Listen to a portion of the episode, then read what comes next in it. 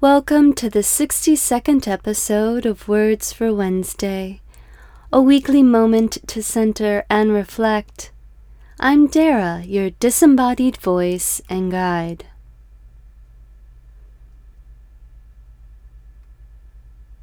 I opened a book the other day and noticed the dedication on one of the first pages. All books seem to have them. They tend to be heartfelt thanks to family and close friends, mostly living, sometimes past. Occasionally, they appear a bit dramatic in their dedication to another's dedication to them. Sometimes they are written with humor. Sometimes they are true poetry.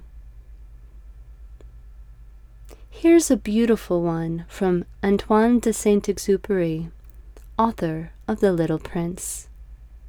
It goes, to Leon Werth.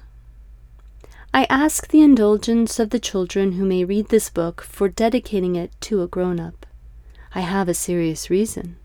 He is the best friend I have in the world. I have another reason. This grown up understands everything, even books about children. I have a third reason. He lives in France, where he is hungry and cold. He needs cheering up.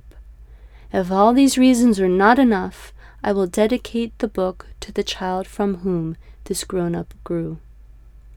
All grown ups were once children, although few of them remember it. And so I correct my dedication to Leon Werth when he was a little boy.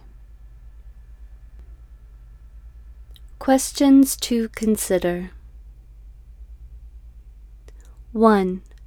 Do you ever read the dedication at the head of a book? 2. To whom would you dedicate your day or something you recently created? Activity Invitation Write the dedication that would etch the page of your memoir if you were to write such a thing now.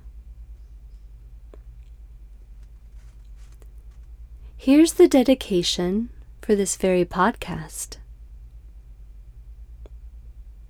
To Jeremy, my friend and muse, for saying that you like the sound of my voice over the phone in the morning, that it was such a pleasant thing to wake up to that you would like more of it. Your belief in me coaxed that nascent idea into this weekly set of words, ready for any ear eager to listen. I hope these words could be heard in the place you are at the moment. If not, listen again later or simply wait for the next episode of Words for Wednesday.